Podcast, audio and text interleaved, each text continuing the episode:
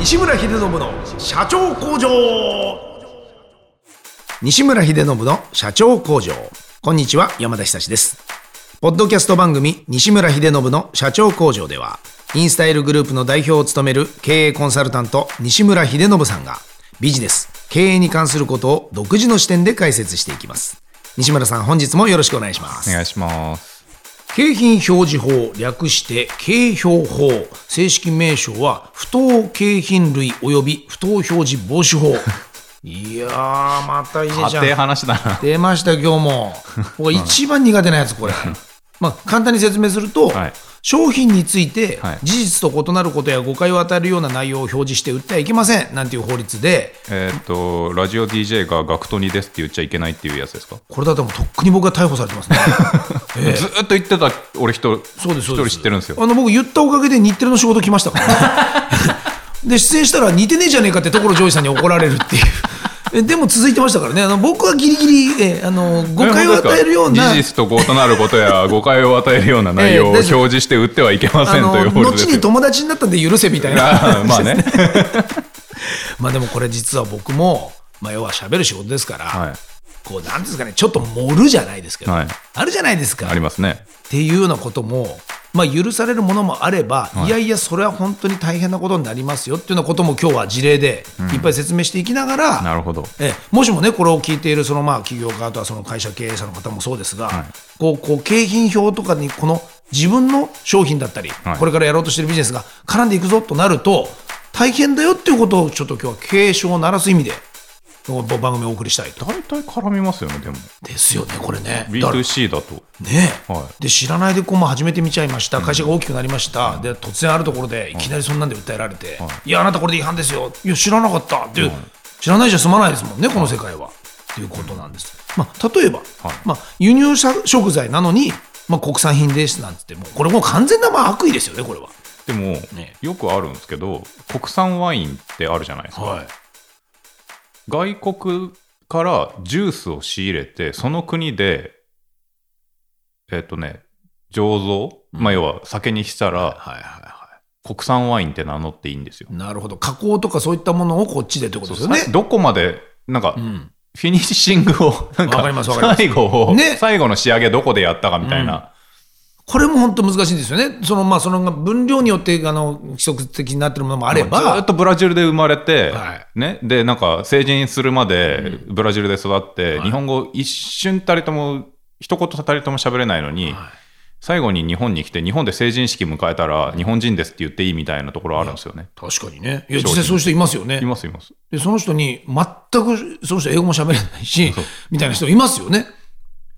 いや、これね、だから結構調べていくと難しくて、あのーまあ、もともと何かっていうと、このほら、食材のあの偽装問題とかがちょっとあったと思うんですよ。は2013年頃ですかね。い。はあはあの、これがもう普通に高級ホテルとか百貨店のレストランなどでももう日常的に行われてるのが発覚して、さらにその食材の卸とかがもう全部ゲロっちゃって、いやそんなのみんなやってるよみたいな、みんなやってるよなんて言っちゃったんですね、あの頃ね。あでも、当時はじゃあ何なんだと、僕たちが食べてた牛肉は本当に牛肉なのかとか、もしくは違う肉なのかとか、うまいと思って食ってたんだからいいじゃねえかよって思ったんですけどね、俺あの時。いいですね。みんながみんなそうだといいんですけどね。いや、なんか、俺あの、ブランド物のスーパーコピーとかもそうですけど、はいはいはい。まあね、難しい、これもね。なんか、それを見極める目がないくせに、はいスーパーコピーだったらマジ騙されたヒデちゃんとか言ってくるやつたまにいるんですけど、はい。いやいやいや、それが良くて買ったんだろって話じゃないですか。もう別にお前もうそれでしょうがないんじゃないと。周りもそれと思ってるよ、お前のそのバッグをと。で、お前はもしそれで見極められなかったとして、誰がね、って思った時ありますからね。ね、いや、それをね、こう自分で知ってて輸入して誰かにね、転売とかしてるなら問題ですが、そこなんですよね結。局、お己も知らんかったんやろと、わからんかったんやろと。ね。そうなんですよ。だから焼肉屋さんに行ったって、いや、これ山形牛です、何々牛ですって言われてもちろん食べてますよ。食べてるけど、果たして本当にどこまで自分の舌がい。や、そうですよ。だって俺よく、あの、レストランに行って、飯食うじゃないですか。はいで、なんか隣の席で、で、まあじゃあ、例えば、うん、まあ、うなぎでもすっぽんでもいいんですけど、このうなぎとかすっぽんって、2大養殖の方がうまい部平均的には。はあ食材なんですねもう今や。いや、あの、うなぎもすっぽんも、基本的には悪時期だから、泥の中に住んでるから、よっぽどその四万十川のうなぎですみたいな、清流で育ったうなぎですみたいな、すっぽんですみたいなじゃない限り、天然物の方が臭くて食えないはずなんですよ。ぶっちゃけね。そう。だから、うなぎとか、ちゃんと養殖されてるものとか、ね、すっぽんでもちゃんと養殖されてるやつは、白身魚しか食ってなくて、綺麗な水で育ってるから、うまいんですよ。当然うまいわけだね。っていうところを踏まえて聞いてくださいね。はい。で、カウンターで俺が食ってるじゃないですか。あの、すっぽんでもうなぎでも。いやー、大将、本当うまいね。やっぱ天然物は違うねっつって、隣で席で言ってる人がいて、で、大将もう苦笑いしながら、ははありがとうございますって言うんですよ。うち天然じゃねえんだけどななって思いながら、きっと、ありがとうございますって言って、で、そのお客さん帰るじゃないですか。うんで、大将も大変だね。養殖でしょ？っつって、わかりますよねって言われたりするっていうね。だからいいんですよね、それで。だからお互いそこで幸せなんだったらもう別に それ以上伝える理由もある意味、ゲルもないし。ないし、だから結局ねねそういうことじゃないですか。そうなんだよ。これ難しいんですよ、だから。闇雲にこの法律だけでこう、白黒ってはっきりさせてしまうと、結局は生きづらい世の中にもなってしまって。それがすげえなんか業を煮やした、あの、寿司職人の人で、あの、僕の仲良しの人じゃないですよ。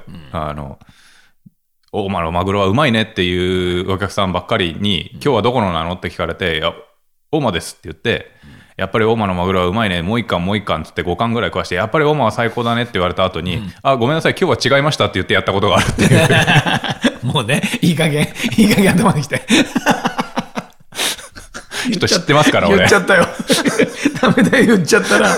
もうその人のプライドが。あ、すいませんね、今日は違いましたわ、なんつって言った人がいるっていうね。いや、でもそこなんだよな。その、ワインとかもそうだったりするじゃないですか。はいはいもうただ単に高いのを飲んでればうまいうまいっていう人もいれば。はいまあでもその人それでうまいうまいって言うんだったらもういいんじゃねえかなって。そうなんですいいんです別に。いいんです。ね。その人にいちいち原価を伝える必要もなく。そうそうドンペリのね、瓶に入れ替えたカフェパリ飲まして、ね、ちょっと外のバーベキューかなんかで、え、何、ヒデちゃんわざわざドンペリ持ってきたの？なんつって、いややっぱりドンペリうまいねなんていうやついるんですから、いいんです。言ってくれるならね。そうそうそう。ちょっと、ちょっとガス抜けてるはずなのにな、移し替えたからみたいなね。ちゃんと見てねえなって。いや、本当そこですよ。いや、だから例えばですよ。だからそれが、まあ、この部分だけでね、なんかそのビジネスみたいなのがあんまり介在しないんだったら、ですけど、まあまあ。これはもう商業的なものにしてる場合ですから、はい。やっぱそれだと完全に詐欺にもなってしまうし、人をまあ騙すとか欺いてっていうことではさすがにちょっとまずいだろうということで、一応この決まりがあるわけです。はい。まあ、例えば、その今なら1万円キャッシュバックみたいなことで行って客を集めときながら、はもうずっとこう年中1万円のキャッシュバックしてて、別に今で消えてはないみたいな。やっぱあるわけですよ。あの、よくパチンコ屋さんでもある、あの、回転セールみたいな。もうずっと回転してるけど、うんそうですね。うん真相回転はずっとなのかっていう。いや、だって、俺、ほらね、渋谷生まれ渋谷育ちだから、ね、ずっとあの、開店セールと閉店セールを繰り返してる服屋さん知ってますからね。ありますもんね。はいずっとセールしてるんですよね。はい一度たりとも定価で売ってるところはない。もちろんもちろん。そもそもそのセール自体の値段が定価なんじゃねえかっていう説が。俺らずっと言ってましたからね、中学高校の頃。開店セール、閉店セール、お開店セール、もあり閉店セール。ましたよね。はいあの、閉店します、閉店します。閉店しますと言ってるけど。狼少年みたいなね、もうね、何年もやってる。やってるっていう。ね。あとはその何の根拠もなく、うちは日本一ですとか、はいあとは98%などと、こうやってもう言うのも全部ダメで、はいこのもう全然ダメなんですよね、通常価格より半額って言いながら、実はよくよく調べたら通常価格自体を倍に設定してて、半額になった体でなんか定価で売ってるみたいな、あるらしいんですよ。物事としては世の中にたくさん事例がありまして、今今日ね、皆さんにもお見せできないんですけど、もうね、びっくりする記事を僕も見まして、はいや、これ本当に、本当らしいんですね。その、例えばですよ、その、はいレストランのメニューの中に、い。はい。この、バンルージュではい。煮込んだ黒毛和牛ほほ肉の宝石箱見立て、野菜のロンドとともに、みたいなことを書いてますけど、はいやっぱこれ調べたら、はいちっとも黒毛和牛入ってなかったんですって。もうね、こういうメニューとかを出してるレストランもやっぱあるから、ちょっとここは問題だなと。まあ、赤ワインで煮込んだって言えばいいところを、いちいちバンルージュでって言ってる時点で、ちょっとなんかもうね、そうですか。はいこれは西村さんの目はごまかせない。もうちょっとなんかもう、ちょっと切ないですよね。ここれとかはごまかせんじゃないですか。こうパッと温泉行きました。は西村さん予約して入りました。はいこれですねえーはい温泉のあの効能とかいろんなところに、はい遊び心がそそられる11種類の夢ぐり三昧、のんびり浸かれば体がゆっくりほぐれていくなんて貼ってあるんですけど、んぱこれあの、多分調査入ったんでしょうね。はい調査したら2種類でした。もうね、9種類も持っちゃった。温泉三昧って言っちゃっ三昧。はい。とかね。これあるんですって、本当に。まあいっぱいあるんでしょうねで。ね、僕もね、僕結構ラジオでオーバートークしますけど、ここまでじゃねえぞと思って。うんもうあのーなんていうんですかね、えっと、抽選って僕よく言うんですよ。抽選でプレゼントします。リスナーに。はい。10名に指揮しようなんて言って。はいはい。でも僕メール読むじゃないですか。はいメール読んですごい面白いメールとか書いてくれると、はいまあやっぱちょっとじゃあもうこの子にまず1名あげようかはいはってよく言うわけですよ。あじゃああと残り10名ね、はい残り10名は抽選します。はいって言ったら怒られたことありますね。い。うん。それは抽選じゃないと。っまあちょっと作為的にというか、バイアスかかってるからとですね。てことなんですね。抽選という根拠というか、その、まあ、言葉の意味は、はい無作為に選ばなきゃいけないと。ってことですよね要するにまあ言ってみればブラックボックスみたいなところから引かなきゃいけないと。メールが面白いだとか、年齢が若いだとかで選ぶのは抽選とは言わないと。って言われて、いや、生きづらいなと。生きづらいですよね。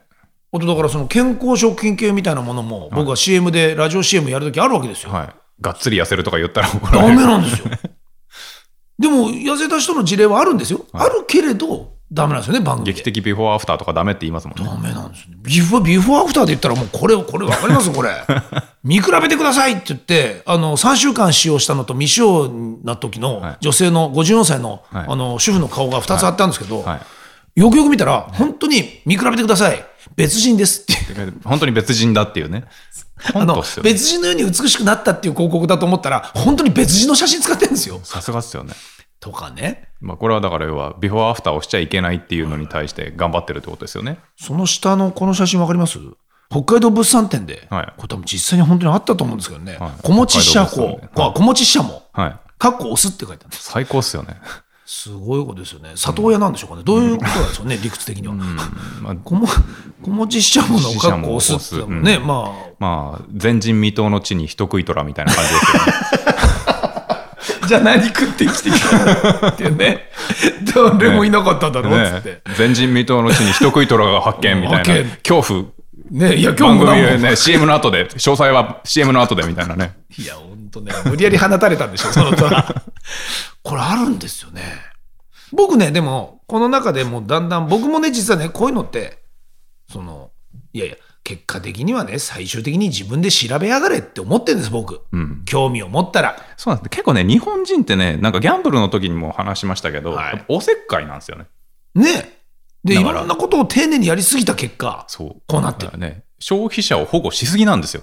いいね、かっこいい。そうそうだよ。そう。いや、だってね、その情報だってもしかしたら、根拠ない場合もあるかもしれないんだよ、今やネットなんて。なんか保護してるつもりでうん保護してなかったりだとか、そんな余計なおせっかいをしすぎな時もあるんですよ。確かに。いや、最終的にはやっぱり自分で本当に調べりゃいいし、そうなんね。信じるなら信じるですとことん付き合って使えばいいし。めんどくさいですよね。だからその、ね、ずっと年がら年中閉店セールと回転セールしてるところは、はいもうそれでじゃあ例えば景品法違反だとかあれ違反だとかこれ違反だとかあって、なんかそうやってどんどん無菌室を作ってなんかかなんていうんですかねなんかやってこうとしてもいやもうそれ誰も守ってないよというかなんか免疫もできないし。そうそうそう本当に免疫できない、ね。最近なんかあのファブルって漫画で読んだネタなんですけど、うん。最近の子供はあの転ばないように転ばないように育てられるから、転んだ時に手反射的につけないから顔怪我するんですって。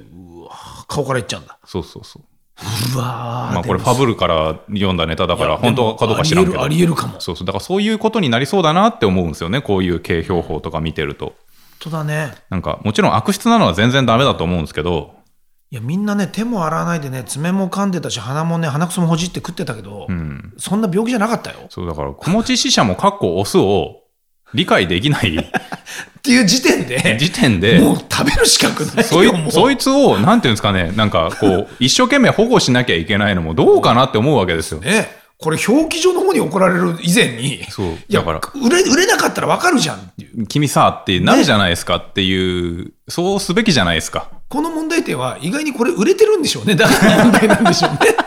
うわ、すごいね、なんつって。うんだとすると、どっから注意していいんだって話ですもんねです。ねそうなんですよいや、だってこれ読み解く、その語彙力やそういう、あの、理解力もなかったら、この商品の、このけえ？表表示してるはいものだって、多分、国語分かんなかったらっていうところもありますそうなよね。んですよねだからアホ臭いなって思う時ありますよね。これちょっとね、ラジオの CM でも怒られたやつがあったんでね、ちょっとやってみますわ。はい。僕もこういうのやりますから、今日はなんと食べ過ぎたと思ったその場で飲んで、お茶碗およそ3杯分のご飯の炭水化物をカット。余分なカロリーが余分な脂肪になる前にすっきりほとんどなかったことにして、1ヶ月でマイナス10キロ以上達成したこともいらっしゃるというダイエットサプリのご紹介だ。大注目のダイエット成分、ご飯やパンなどに含まれる炭水化物、なんと4粒で1000キロカロリーもカット !1000 キロカロリーを消費しようとすると、ウォーキングならおよそ6.5時間、水泳なら25メートルプールを150回も往復する運動量になるんですよ。なのに、脂っこいものもお好きなだけどうぞ召し上がってください。様々な期間で食事で取りすぎた油の吸収を抑えると発表されている成分が油を徹底ガード。さらにダイエット素材がすでに体についてしまった余分も油もすっきり、スリムも徹底的にサポート。できるだけ長く脂っこいものは甘いものも気にせず思いっきり食べられる。カロリー制限も激しい運動もなしで、ダイエットが目指せるこちら。い完璧にやりきったけど、や、だけど、ラジオ放送って書いてあったからね、これ。僕がもしこれを聞いたら、はい絶対嘘でしょ。そねそんなこと気づくでしょってのはさっきのね、西村さんの話ですよ。そうなんですよ。あの、そんなこと気づくでしょうで思い出したんですけど、昔、あの、札束風呂の画像あったじゃないですか。ああなんかもうかんここにがこういうものをやれば、このブレスレット買ったら、なんか札束風呂に使って、こんな美女の彼女が2人もできて、なんか金も儲かって、学校の成績も良くなって、あれもこれも良くなってみたいなあったじゃないですか。に出てきた。うん。あれあったじゃないですか。あれって、うさんくさい方が良かったんですって。なんでかっていうと、あのうさんくさい、あんなにうさんくさい広告に騙されるやついんのかよなーって僕ら言ってたじゃないですか。うんでも、そんなうさんくさいバカな広告に騙されるバカを釣るための広告なんですって。出た。なるほど。そう。だから、あの、まともな人はそれでは釣れないから、あもそうう、それはもうあれで、うっかり、うん。1万円とか5000円のブレスレットを買っちゃうバカが、すげえ、はいい。るからね。なん、なんか1万人のうちうん1人いたら、当時ジャンプの後ろ側とかでもなんかジャンプじゃなかったかもしれないけど、まあなじゃあ例えば当時のジャンプだったら600万部なわけじゃないですか。うん1万人に1人いたら600人リストが取れるわけですよねとそう。ですよね。で、だから600万部に広告出すお金は絶対ペイできないんだけど、その後その600人のバカからむしり取るから。そのためには、あの広告に、あの馬鹿げた広告に引っかかってくれるバカじゃないといけないから、広告はできるだけうさんくさくなきゃいけなかったんですって。出た。実はあれは万人への広告じゃなくてそう、バカへの広告。そうなんですよ。バカをあぶり出すための、バカをゲットするためのあ、れでいいんだ。うさんくささなんですって。むむしろなんか、いい意味でバカをフィルターするためのというか、フィルタリングの、なんかそのね、こ越した後に出てくる。だから、あんなにうさんくさいんですって。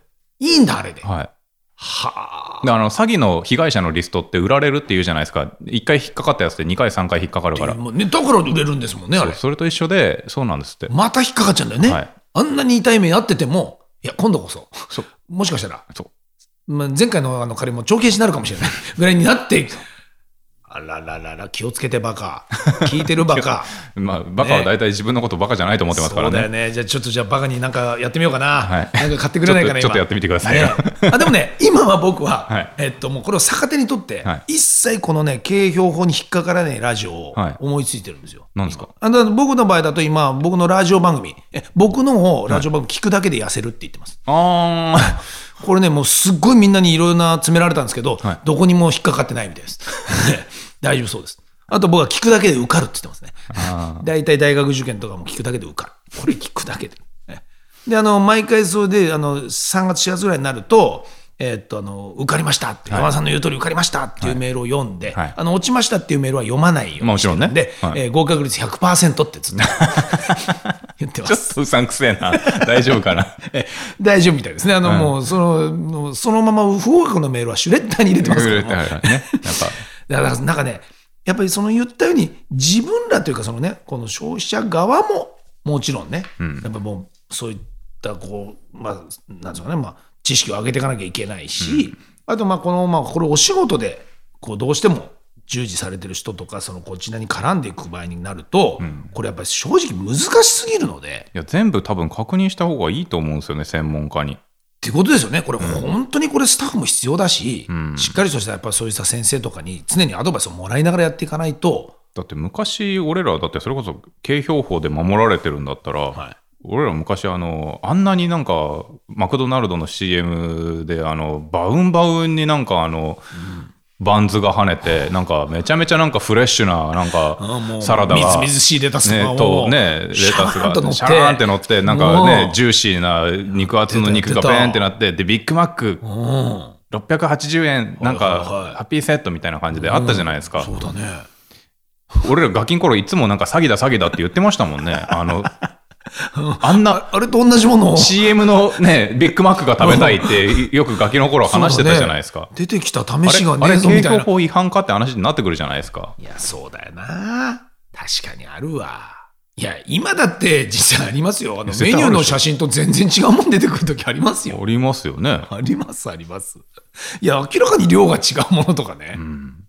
いや、そうか、だから、これは、でも本当に自分でそれを商売としてやるからには、本当しっかりとした専門家がいないと、まあ、偉い目には合いそうですね、今やね、これね。そうですよ。どんどん細かくなってますもんね。かいし、なんか、で、まあ、ある人は OK っていうし、ある人は NG っていう分野だと思うんですよ、変な話。うんこの、あれですか、あの、なんか聞いた話は、ゲームセンターとかの、はい。全然取れないクレーンゲームとかも、あれはやっぱ景品法違反にはなるんですかね。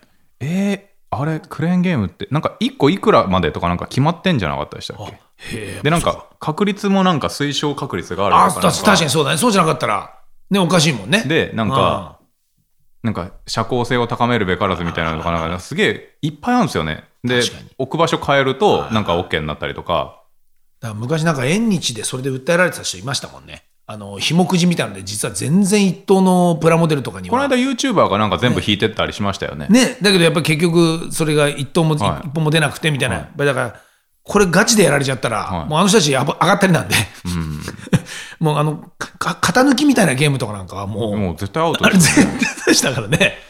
換金なんかしてもらったことないからな。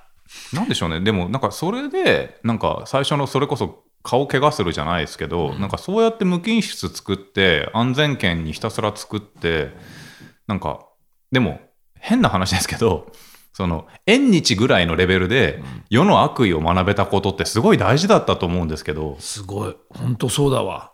そこで確かに、こう、転んだらやっぱりでっかいかさぶたできんだなだとか、とかね、こういうところでね、こんなあこと。あのおっちゃんに毎年騙されたんだよとか、あの閉店セールとか回転セールに毎年騙されて、俺らなんか脱製スーツ買わされたよとでか、脱製シャツ買わされたよとかっていうぐらいで育ってガキの頃に俺は良かったと思ってて、それで世に出て、うん。今に生かされてて、でもそれが何もないって信じてユートピアだと思ってて、なんかそれこそちょっと前にゆとり教育で、なんかみんなで手つないで、なんか徒競走はい。ゴねールを一緒みんなにしよう。1位みたいな、あれと一緒でで。社会に出たところで競争なのにみたいな話があったのと一緒で、社会に出たら、本当の意味で悪意にさらされたら、っですね。ていう時に、その文脈からね、読み取るってことができないのをどんどん作るのが本当にいいおせっかいなのかなって、おせっかいが全部悪いとも言わないんですけどわかり、ますよ。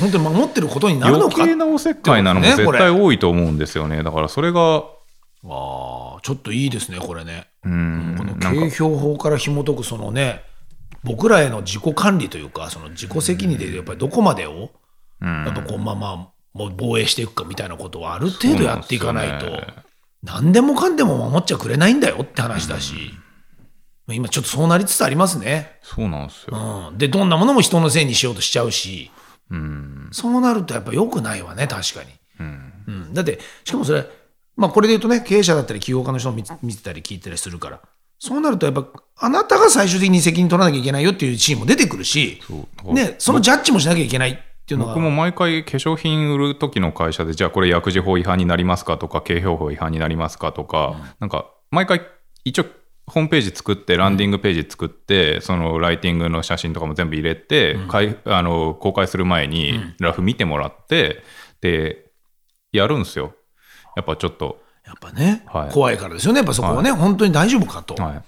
で。このぐらいまでやっぱりそこのセンシティブにいかないと、まあ、せっかく本当ね、作った会社がそういったことだけで終わっちゃったりもしますし、らんことでなくなっちゃうのもね、事実なんかね。僕一人でやってることだったらいいけど、はいはい。ましてこれがグループとかだったりすると、その一つがダメになったことによって、全部のね信用も失墜しちゃうことにも。なりかねないですもんね。んこれちなみに言うと、この景品法っていうのはあれですか、違反した場合は罰金ですか、それとも逮捕とかにもなるんですか？え、罰金、どっちだっけ？あでもそうか、前の食品偽装のやつなんかは逮捕されてましたね。うん要するにもう悪質すぎて。悪質、まあ、ね量によるんじゃないですか。でも、でね罰金結構重いですよね、確か。ありえますもんね。はいまあ、それがままして、本当にそれによって命に関わるようなこととかだったりすれば。法って結局、だいぶ、なんでしょうね、それこそハワイ旅行でも何でもいいけど、まあまあ大きいものをやろうと思えばできるから、は大きいお金の被害い、動を、くか。なんか結局、1万円の応募を1万人集められちゃったら、1億円が動くじゃないですか、なるほど。確かに。理論上。うん。それは結構なね、もしそれが本当に詐欺とかであれば、そうなんなかなかな。そうなんですよね。だから、まあまあ重かったあはずなんですよあね。これは皆さん本当気をつけた方がいいですね。はい。もちろんこれはちょっと専門家に聞けば分かる話であるので、うんってことですよね。うん。まあ、あとはそのまたもうこういうものですから多分日に日に変わっていくでしょうしそうなんですよね。いろんなルールもね、うん。いやちょっと勤めて僕はもう適当にオーバートークで生きてきた人間だから、うん。考えなきゃいけないねいや、俺もなんですよね。200万円のコンサルフィーが今だけ100万円ってずっと言い続けてるんですよ。言ってみて いやでもねそれちゃんと利益をもたらしてる場合には 誰も文句は言わないんですよねこれそういうもんなんですこれって、大丈夫、B2B だからあれ。確かに。で、しかもそのさっきの話とかも、はい本当にこれでダイエットが成功してる時には誰も文句言わないんですよ。まあね。そうじゃない時になりますからね、こういう時ってね。はい、そのための予防策としては、やっぱりこれね、プロをしっかりと雇って、まあいいと思いますね。もう一回見直して、はいった方がいいと思います。まあ、特にこの売れ行きがわーって上がってて、こう調子に乗ってる時なんていうのは、どうしてもそういうところがおろそかになったりしますからね、そうですねいう時こそ。で当然ながら、そのやっぱりこの世界って、あの妬み、そねみ、ひねみ多いですから、こう足元をすくってやろうなんてやつも出てきますから、はそういうためにもね、はい、い。ですね。防衛しておくといいと思います。はい、経営方法についてでした。ありがとうございました。ありがとうございました。西村秀信の社長工場毎週1000万投資と題しまして情熱を持った起業家へエンジェル投資も行っております。詳細は第7回と第8回の放送をお聞きください。また番組への質問ご意見は社長工場のホームページ CEO-factory.com からお問い合わせください。西村さん本日もどうもありがとうございました。ありがとうございました。